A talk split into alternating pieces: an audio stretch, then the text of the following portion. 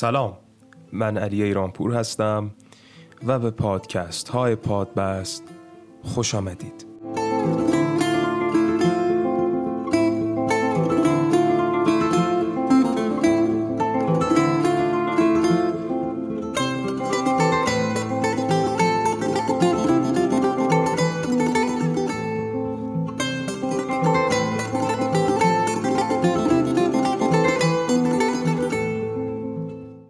اگر خاطرتون باشه در شماره گذشته پادبست با مهندس سینا عبداللهی گفتگو کردم در مورد مدل سازی اطلاعات ساختمان یا بیم که اطلاعات بسیار ارزشمندی رو در اختیار ما گذاشت. اما در این شماره می‌خوایم بریم به سراغ یکی از مقالاتی که در شماره دوم و متعاقبا ادامش به نوعی در شماره سوم نشریه به چاپ رسیده و اون هم در مورد چاپگرهای سبودی در صنعت ساختمان و کاربردشون هست که اون مقاله رو سارا کلانتری نوشته و این شماره هم در خدمت سارا هستیم. سارا اگر سلام یا مطلب دیگری برای شروع گفتگومون در نظر داری؟ بگو که در خدمتت هستیم. سلام من سارا کلانتری هستم سردبیر نشریه داربست. خیلی خوشحالم که امروز در خدمت شما ممنونم ازتون. ما هم از تو ممنونیم که در شماره پنجم پادبست مهمان ما هستی. اما خب همونطور که قبلا هم خدمت شنونده هامون گفتم و احتمالا مطالب تو رو هم حتما خوندن. امروز تو اینجایی که برامون در مورد چاپگرهای سبودی و علل خصوص چاپگر در واقع کاربرد چاپگرهای سبودی در صنعت مهندسی عمران برامون صحبت بکنی پیش از اینکه اصلا برسیم به اینکه کارکردها و تکنولوژی های موجود در این چاپگرها چی هست یه تاریخچه اگه بخوای به ما بگی از این چاپگرهای سبودی فکر می‌کنم که خیلی مفید باشه. آره همطور که می‌دونید من توی شماره دوم نشریه راجع به کاربرد این چاپگرهای سبودی گفتم. اگه بخوام راجع به تاریخش باتون صحبت کنم خب اولین پرینتر سبودی یا بهتر بگم اولین چاپگر سبودی تو سال 1984 اختراع شد. ولی خب خیلی گرون بود اون اوایل و واقعا اونقدر هم کاربرد نداشت. ولی خب به مرور زمان تکنولوژی پیشرفت کرد و خب امروزه خیلی استفاده میشه. این تو صنعت های خیلی زیادی این چاپگرهای سبودی استفاده میشه. اگه بخوام راجع به ایده این پرینترها بگم باید بگم که ایدهش اولین بار در سال 1983 متولد شد. و باعث اختراع تکنولوژی شد به اسم SLA این اولین تکنولوژی چاپگر سبودیه و خب طرز کارش اینجوریه که رزین رو سخت می‌کنه. یعنی رزین رو میریزه و با سخت کردن رزین اون طرحی که بهش داده شده رو چاپ می‌کنه. یه ویژگی خیلی خوبی که این روش داشت این بودش که دقت خیلی زیادی داشت. به خاطر همین توی صنعت دارو اتومبیل و هواپیما و خب خیلی صنعت های دیگه استفاده می‌شد. یه تکنولوژی دیگه رو که بخوام بگم تکنولوژی SLS که یه روشی مشابه با قبلی داره یه ذره متفاوته. اونجا از رزین استفاده می‌شد اینجا پودر توسط لیزر آب میشه یه ذره متفاوت سیستم کارش. و خب مزایای زیادی هم داره. مثلا می‌تونم بهتون بگم که مقاومت خیلی زیادی داره. یعنی اجسام که تولید می‌کنه مقاومت خیلی زیادی دارن و انعطاف پذیری خوبی هم دارن. یه روش دیگه وجود داره. اونطوری که من یه سوالی الان برام اینجا ایجاد شد. این روش ها دقیقا از چه برهه زمانی به این ور؟ یعنی ما چند ساله که پرینترهای سه بودی رو می‌شناسیم. چند ساله که حالا تو حوزه عمران یا توی حوزه های دیگه ما از پرینترهای سه بودی اصلا ایده استفاده ازش رو داریم. ببین همطور که گفتم اون اولین روش یعنی SLA 1983 متولد شد ایدش ولی مثلا الان می‌خوام یه روش دیگر رو بگم به اسم FDM این روش تو سال 1988 اختراع شد. یعنی یه بازه خیلی طولانی بود. اینجور نبودش که تو یک سال همشون تولید بشه. اون 1983 بود و این FDM 1988 این FDM هم یه ذره روشش متفاوته. این ماده رو لایه لایه تزریق می‌کنه و الان رایج ترین تکنولوژی همین تکنولوژی FDM و خب کمپانی های زیادی هم هستن که الان تو این عرضه دارن فعالیت می‌کنن.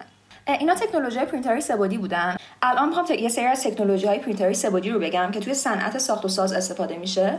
من می‌خوام به سه تاشون اشاره بکنم. اولیش robotic arm extruders ه که این روش این مدلیه که ماده رو لایه لایه میریزه. و خب یه خوبی که داره اینه که کل پروسه تو محل ساخت انجام میشه. و چون کل پروسه با ماشین انجام میشه خب باعث میشه که خیلی روش مطمئنیه و امنیت بالایی رو داره. یعنی اونقدر از آدم استفاده نمیشه توی این پروسه. یه تکنولوژی دیگه sand 3D printing sand 3D printing ه که این روش شبیه همون SLS تقریبا و ماشین لایه لایه پوجشن رو پخش می‌کنه. شبیه SLS تقریبا. یه تکنولوژی دیگه که می‌خوام ازش بگم اسمش فناوری فلزه. بیشتر توی ساخت پل استفاده می‌کنن ازش. یعنی جایی استفاده می‌کنن که فشار زیادی رو بخواد تحمل بکنه. خب این تکنولوژی هایی که گفتی طبیعتا همشون برای این اومدن که حالا در حوزه های مختلف مثل همون که مثلا گفتی فناوری فلز که آخرین تکنولوژی بود که بهش اشاره کردی گفتی که برای ساخت و ساز مثلا پل ها بیشتر استفاده میشه و جاهایی که حالا مشخصا تحت فشار زیادی هست اعضای سازه ما اما اگر کلی بخوای برامون بگی اصلا کلا مزایای استفاده از این چاپگرها چیه؟ خب هر کدوم از این تکنولوژی هایی که گفتی گفتی که به درد یک جایی به خصوصی می‌خوره به خاطر یک سری مزایایی. اما بخوای اگه کلی در مورد مزایای استفاده از این چاپگرها تو صنعت ساختمان برامون بگی چی داری؟ نکته خیلی خوبی رو اشاره کردی علی. اگه بخوام از مزایاش بگم می‌تونم بگم که اول از همه سازگاری با محیط زیسته. چون که از مصالح ارگانیک و دوستدار محیط زیست استفاده می‌کنن این باعث میشه که سازهایی که ساخته میشه با محیط زیست سازگار باشه. و خب خیلی به نفع زمین و به نفع همه است این قضیه. اگه بخوام یه نکته دیگر بگم می‌تونم بگم که مقرون به صرف است. چون خیلی هزینه ساخت کمتری باید بابتش پرداخته بشه توی مناطق فقیرنشین و مناطق آسیب دیده میشه از این سازها استفاده کرد. همونطور گفتم صرف اقتصادی داره. یعنی مثلا اگه بخوام براتون یه مثال بزنم اگه ما بخوایم یک متر مکعب دیوار رو به روش سنتی بسازیم تقریبا معادل 75 دلار باید هزینه کنیم. ولی با کمک این چاپگرای سبودی خیلی هزینه کم میشه. حدود 27 30 دلار می‌رسه این هزینه. و خب خیلی یعنی تفاوت عدد خیلی زیادیه. بخوام یه البته فکر می‌کنم که من یه پارازیت این وسط البته فکر می‌کنم که این عددی که تو برای در واقع دیوار گفتی 75 دلار این فکر می‌کنم که با احتساب در واقع دستمزد اون کارگر یا حالا کسی هست که اون دیوار رو می‌سازه و این عدد به دلاری شاید با اون عددی که ما در ایران در واقع به کارگر حقوق میدیم خیلی متفاوت باشه و من فکر نمی‌کنم که مثلا مصالحی که در اون دیوار استفاده میشه خیلی گرون باشه. کما اینکه این خودش رو داره توی همون 3D printing نشون میده که یهو هزینه یک سوم میشه. پس فکر می‌کنم آره، که آره، باید دقیقاً. این عددها وقتی مثلا به ریال تبدیل بشه آره، خیلی آره. مثلا خب اختلافش باید آره، کمتر. باشه. این کل هزینه است و خب بالاخره کشور با کشور متفاوته. من این تفاوتش رو می‌خوام بگم. یعنی 75 دلار و 25 27 دلار تفاوت خیلی زیادی با هم دارن اون تفاوت بیشتر مد نظر. درسته. اگه بخوام یه مزیت دیگه این روش رو بگم اینه که خب ما با کمک پرینتر سبودی پسماند و ضایعات کمتری می‌تونیم تولید بکنیم و باز هم این خیلی می‌تونه به ما کمک بکنه. و حتی یه موضوع دیگه که خیلی موضوع مهمیه زمان ساخته. مثلا اگه ما بخوایم پی ساختمانی رو با کمک این پرینترهای سبودی بسازیم تو چند روز ساخته میشه.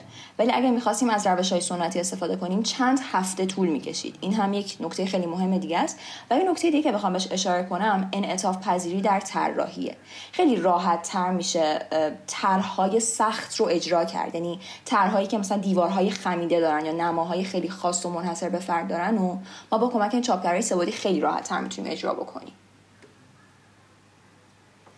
خیلی به نظرم این نکته آخر که گفتی از همه نکات دیگری که حالا اینکه دوست داره محیط زیست هست و و و اینا همش نکات مهمیه. اما این آخری که گفتی در واقع مثل این میمونه که شما یک نقشه که حالا به فرض مثلا در اتوکد دارید رو با همون ظرافتی که مثلا با یک دستور آرک مثلا شما جاهای مختلف رو طراحی می‌کنید دقیقا با همون ظرافت برات اجرا می‌کنه و خب خیلی دست. طراح و معمار رو مخصوصا باز می‌ذاره در. طراحی های اصلا یه مشکلی که خب، خیلی وجود داره گفتیم من اینو که- بگم بین معمارها و مهندسان درسته. یعنی همیشه این کلنجاره بینشون وجود داره و این قضیه خب خیلی می‌تونه کمک بکنه به هم معمارها هم به مهندسان عمران خودت هم می‌دونم که به معماری علاقه داری و اصلا بعید نیستش که بعد از دوران کارشناسی بری به سمت معماری. حتما این حوزه تو رو به هیجان میاره. اما تا الان در مورد مزایای استفاده از این پرینترهای سبودی گفتیم. قطعا محدودیت هایی رو هم استفاده از اینها. به ارمغان میاره برامون. محدودیتاش چی آره متاسفانه یه سری محدودیت هم داره. مثلا خب نیاز به سرمایه گذاری اولیه زیاده. یعنی خب اول از همه باید یک پرینتری خریده بشه که بشه باهاش یک سازه ساخت.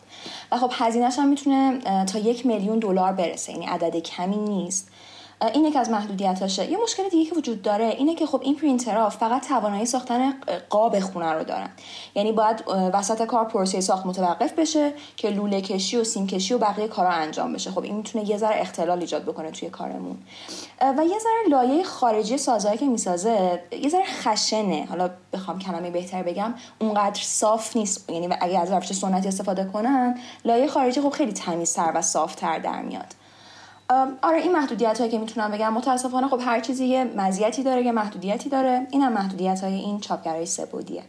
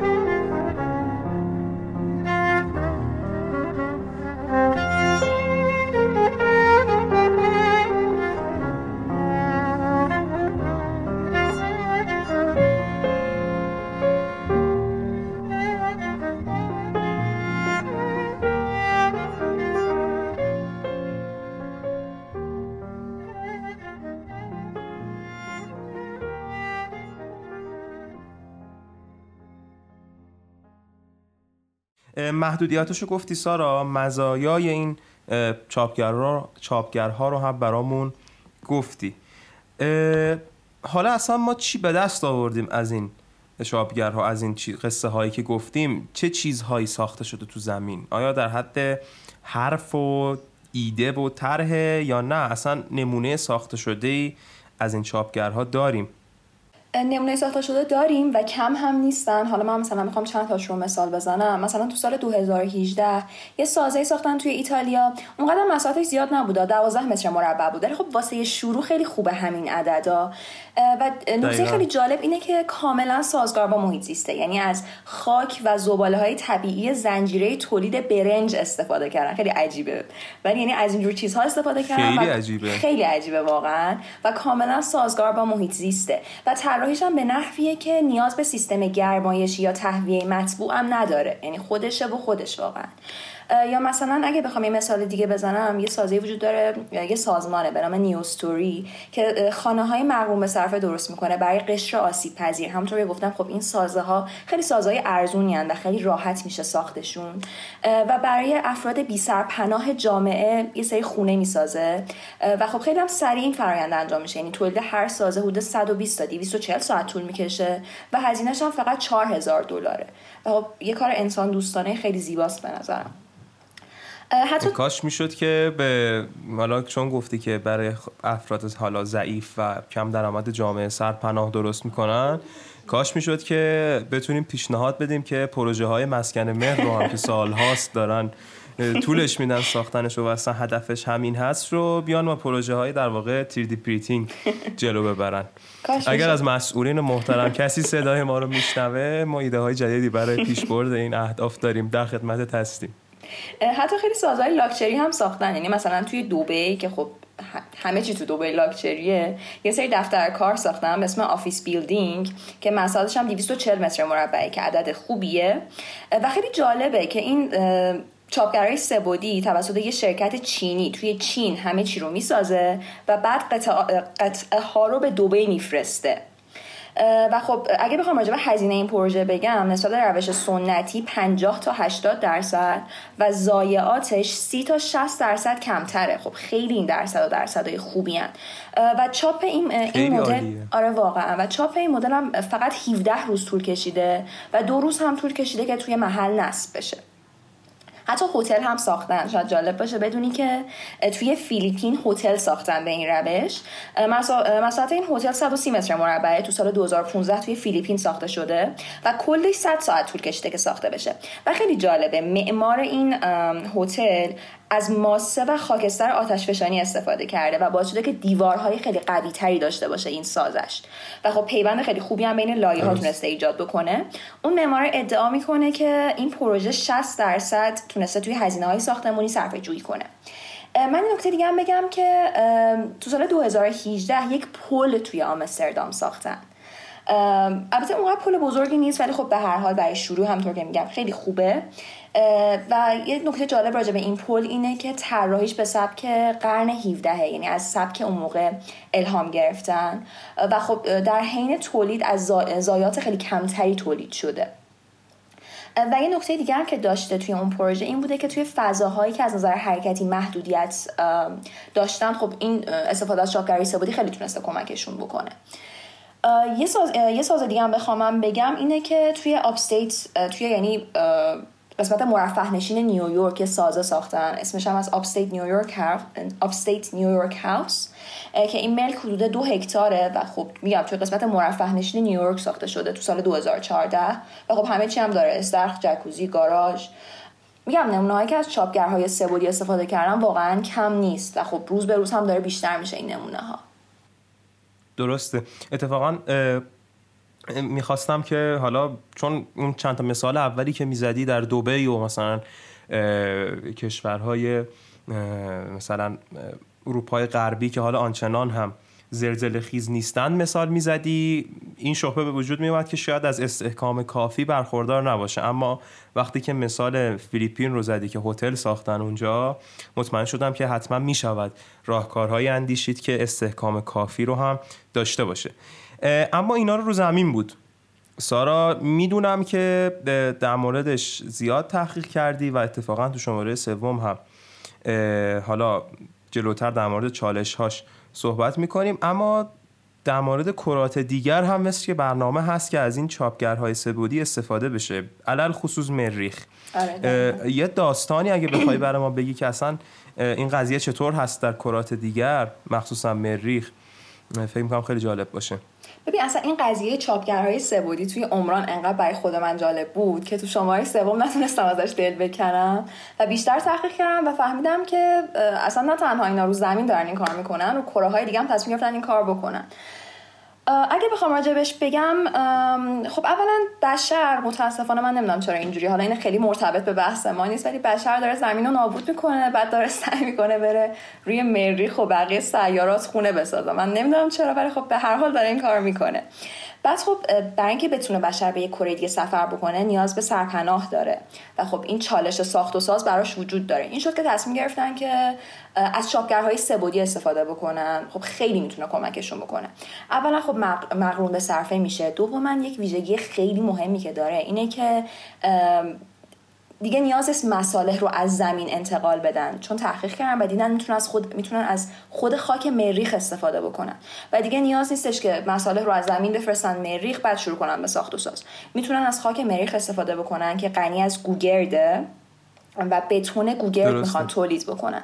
و این بتون گوگرد نه تنها استحکامی مشابه یا حتی بیشتر از بتون سیمانی معمولی داره حتی در برابر اسید و نمک هم مقاومه و قابلیت بازیافت 100 درصد داره. یعنی کلی این ویژگی مفید داشت برای ما. و یه نکته خیلی مهمه دیگه که این چاپگرهای سبودی به ما میدن اینه که می‌تونن اول چاپگرهای سبودی رو بفرستن اونا خاک مریخ رو بردارن بسازن تموم شه بره و بعد آدم ها برن به اونجا. یعنی از این جهت همین قضیه خیلی می‌تونه کمک کمکمون بکنه. درسته. حالا در مورد چاپگرها برای ساخت و ساز توی مریخ برامون توضیح دادی. اما طبیعتا وقتی که بحث اکتشاف و explore کردن کرات دیگه و جاهای دیگه تو فضا به میون میاد اولین اسم حالا سازمانی که به ذهن همه ما می‌رسه در مورد اینکه قرار هست یک همچین پروژه هایی رو استارت بزنه ناساست.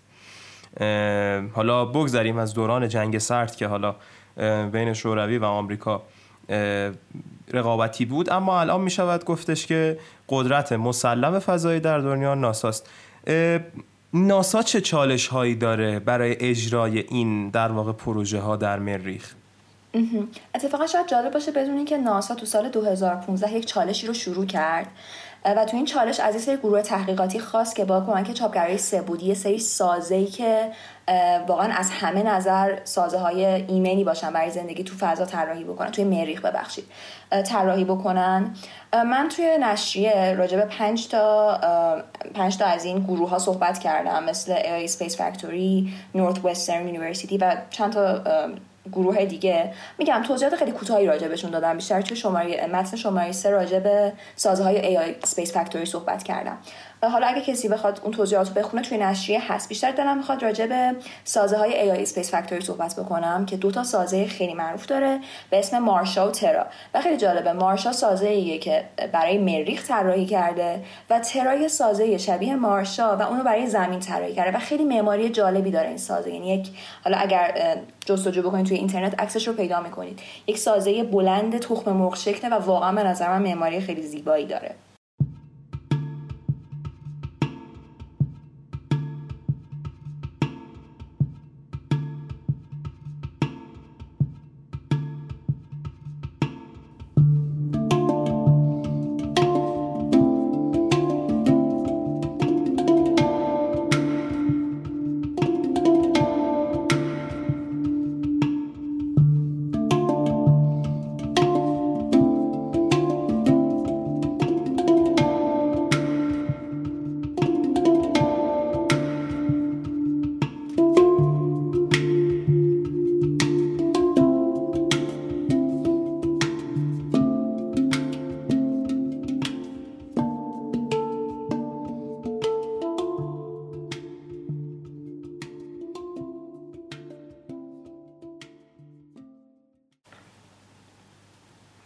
البته اختلاف نظر میان اعضای نشریه و شما خیلی زیاده سر اینکه واقعا آیا این معماری زیباست یا نیست.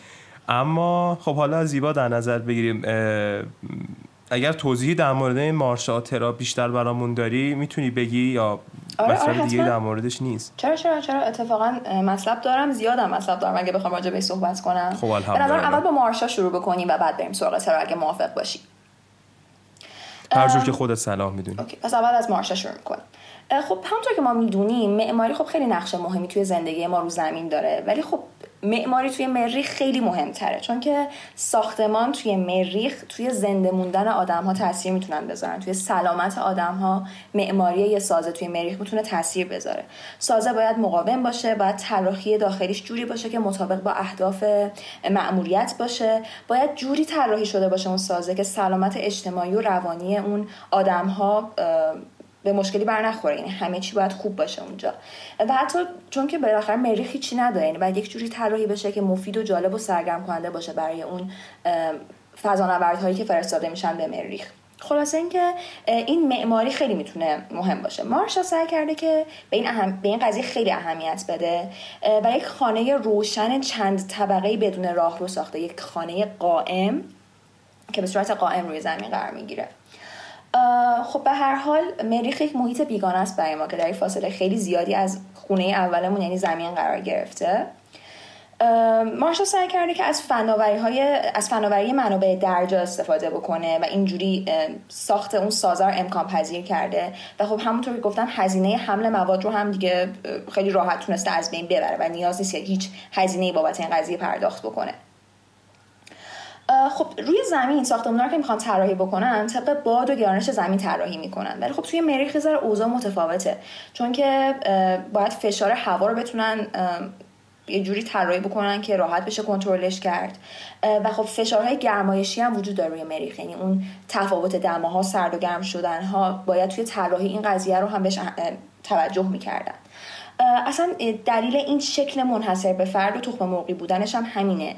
اینجوری طراحیش کردن تا بتونن فشارهای مکانیکی روی سازه رو به حداقل برسونن. و این ساختار بلند و باریکی هم که داره باعث میشه که اون ماشینالاتی که می‌خوان اون سازه رو بسازن حرکت کمتری داشته باشن. ریسک رو کمتر می‌کنه و خب سرعت و دقت رو هم افزایش میده. یعنی همه اینها فکر شده و با اصوله.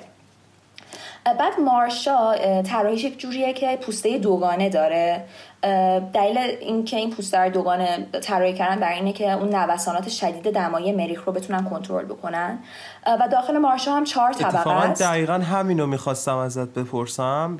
حالا چون گفتی حالا در مورد نوسانات دمایی گفتی اما خب همه ما می‌دونیم که تقریبا در هیچ کدام از کرات دیگه منظومه شمسی اتمسفری مشابه اتمسفر زمین وجود نداره که در واقع دما رو در یک حالت متعادل نگه داره. هم کما اینکه حالا نقش آبهای آزادی که روی زمین هم هست حالا جدای از اقیانوس های منجمد شمالی و جنوبی در واقع اقیانوس های بزرگی که در زمین هست باعث تعادل دمایی بر روی زمین میشه. نه شبها اونقدر سرد میشه به صورت حالا میانگین نه روزها اونقدر گرم. اما در مریخ این قضیه وجود نداره و واقعا می‌تونه مشکل ساز بشه برای هر سازه ای حالا چه ساختمون باشه و هر چیز دیگه ای پس این مشکل هم حل شده. آره که طراحیشون یک جوری طراحی کردن که حواسشون به همه این پارامترها بوده. و حتی همونطور که گفتم اون قسمت سلامت روان هم خیلی مهمه. به هر حال مأموریت هر مأموریت یک فشار و چالش روانی داره. و مارشا سعی کرده که توی طراحیش به این قضیه هم اهمیت بده. خب مارشا یه سازه چهار طبقه است و توی هر طبقهش یه دونه پنجره گذاشته که بتونه نور طبیعی غیر مستقیم وارد بشه. همچنین روی سقفش هم یه سری پنج... یه پنجره گذاشته که از آب پر شده و همین قضیه می‌تونه دوباره نور, بر... نور رو بیاره توی سازمون. در عین حال هیچ تابش مزری هم وارد سازه نمیشه. اگه بخوام از لحاظ دوستدار محیط زیست بودن بگم مارشا اومده از مواد کامپوزیتی طبیعی قابل بازیافت استفاده کرده. موادش از بتون مستحکمتر با دوامترن و خب قابل بازیافت هم مثلا. یعنی از این جهت هم همه چی یعنی به فکر همه چی بوده واقعا. درسته. فکر می‌کنم که حالا این لغت محیط زیست که داریم میگیم حالا چون انقدر در واقع این روزها مصطلح شده استفاده از این اما خب اون محیط زیستی هستش که ما در زمین می‌شناسیم. در واقع اون اکوسیستم زمین رو ما بهش میگیم محیط زیست. آیا در مورد این که حالا با اکوسیستم در واقع زیست محیطی مریخ هم سازگار هست این مواد فکر می‌کنم که اون هم یک چالش دیگری باشه که اصلا برن تحقیق بکنن که چه موادی با اکوسیستم در واقع زیستی مریخ سازگار هست. چون فکر می‌کنم که باید منطقا متفاوت باشه با زمین. یعنی باید اشتباهی که روی زمین شده رو دیگه تکرار نکنیم به نظرم یعنی کم اشتباه نکرده این هم یه بخشیشه. بله. این هم یه بخشیشه. اما اینکه آیا اصلا می‌شود شباهت یافت میانه حالا؟ اکوسیستم زمینی و اکوسیستم مریخی اون هم به نظرم بحث دیگری است. فکر می‌کنم در مورد ترا که داشتی اون اول صحبت می‌کردی گفتی که ترا رو برای روی زمین ساختن. اون چجوری قضیهش سارا. ترا اتفاقا خیلی جالبه چون که ترا دقیقا هم یعنی از بیرونش که همون معماری داره که مارشا داره ولی برای زمین طراحی شده. اتفاقا عکساش هم هست. یعنی اگر باز جستجو بکنن تو اینترنت یا مثلا یک سری به نشریه داربست بزنن شماره سه می‌بینن عکساش رو. و باز هم پارامترهای خیلی مهمی رو توی طراحیشون در نظر گرفتن. مثلا پوسته خارجی ترا از مواد تجدید پذیر و قابل بازیافت استفاده کردن که هیچ آسیبی به محیط زیست نرسه. در کل ادعاشون اینه که ترا یک راه حل ساده تر و پایدارتر برای ساخت و ساز روی این سیاره زمینمونه. اونا از کامپوزیت هایی با ترکیبات بازالت بیوپولیمری استفاده کردن که خیلی جالبه. این ماده از محصولات زراعی تولید شده یعنی مثل ذرت و نیشکر. و با این ماده دارن این ترا رو چاپ می‌کنن. و با تحقیقاتی هم که انجام دادن یعنی این ناسا تست کرده و به این نتیجه که استحکامش حداقل یک برابر بتونه. یعنی دوامش از بتون بیشتر واقعا این قضیه. و خب یک ماده پایدارتری هم از بتون و فولاد سنتی. و خب این بستری برامون فراهم می‌کنه تا ضایعات خیلی کمتری رو بتونیم تولید بکنیم و همه چی داره قابل بازیافت میشه به این روش. و شاید واقعا این یک راهی باشه که ما بتونیم سیارمون رو نجات بدیم. و خب طراحی ترا یه جوریه که در عین حال که ساده است لوکس هم هست و خب از مواد همگام با طبیعت داره استفاده می‌کنه. و طراحیش به, به صورتیه که نور روز و گردش هوا رو به حد اکثر میرسونه متاسفانه ساخت و ساز مدرن الان جوریه که از مواد یک بار مصرف دارن استفاده می‌کنن. انرژی و منابع خیلی زیادی داره مصرف میشه ضایعات خیلی زیادی داره تولید میشه. ولی خب ترا اینجوری نیست. ترا اگه تخریب بشه پوسته بیرونش میشه چند بار بازیافت بشه و مجددا چاپ بشه. یعنی اگه ترا خراب بشه ما می‌تونیم دوباره یک ترای جدید بسازیم. و حتی زمانی هم مثلا مثل یه مثلا یه پودری که انگار مثلا ازش چیزی رو ساختیم حالا مثلا پودر خشک میشه دوباره مثلا اونو تبدیلش می‌کنیم به خمیر. مایه ساخته مثلا اون ساختمون خودمون فکر کنم یه همچین چیزی هست تقریبا. آره بعد یعنی بعد از اینکه عمرش تمام بشه می‌تونن بازیافتش کنن و دوباره از اون مواد استفاده کنن برای ساخت یک سازه جدید. خیلی جالبه. آره. و حتی اگر در نهایت خب بالاخره هر چیزی یک عمر مفیدی داره. در نهایت اگر عمر مفیدش تموم بشه میشه به کمپوست تبدیل تبدیلش کرد و برش گردون به زمین. و خب واقعا به نظرم خیلی, خیلی جالبه. آره واقعا جالبه این قضیه. خب شاید خیلی از ماها به عنوان کسایی که در واقع دانشجوی عمران هستیم قطعا یک علاقه بوده و قبلا حالا ممکنه که خیلی آمون توی کارگاه های ساختمانی رفته باشیم واقعا یک وضعیت اسفناکی از زباله ها و پسماندهای ساختمانی وجود داره. همون زایعات ساختمانی و نخاله های ساختمانی. که اکثرا هم پلاستیکی هن. یعنی شما مثلا فرض بکن همون یک در واقع پیش پا افتاده ترینش کیسه های خالی شده مثلا سیمانی که استفاده میشه و خیلی هم اتفاقا زیاد هست در کارهای ساختمانی همون یک زایعه ای که مثلا یک نخاله که از اون به جای میمونه خودش می‌تونه کلی مشکل ساز باشه. پس انسان به نظر من همین که ضایعاتی از خودش به جای نمی‌ذاره این پروژه بزرگترین آره. دستاورد واقعا می‌تونه یک تحول بزرگ توی در زمینه ساخت و ساز باشه روی زمین. واقعا می‌تونه تحول بزرگی باشه. خیلی عالیه.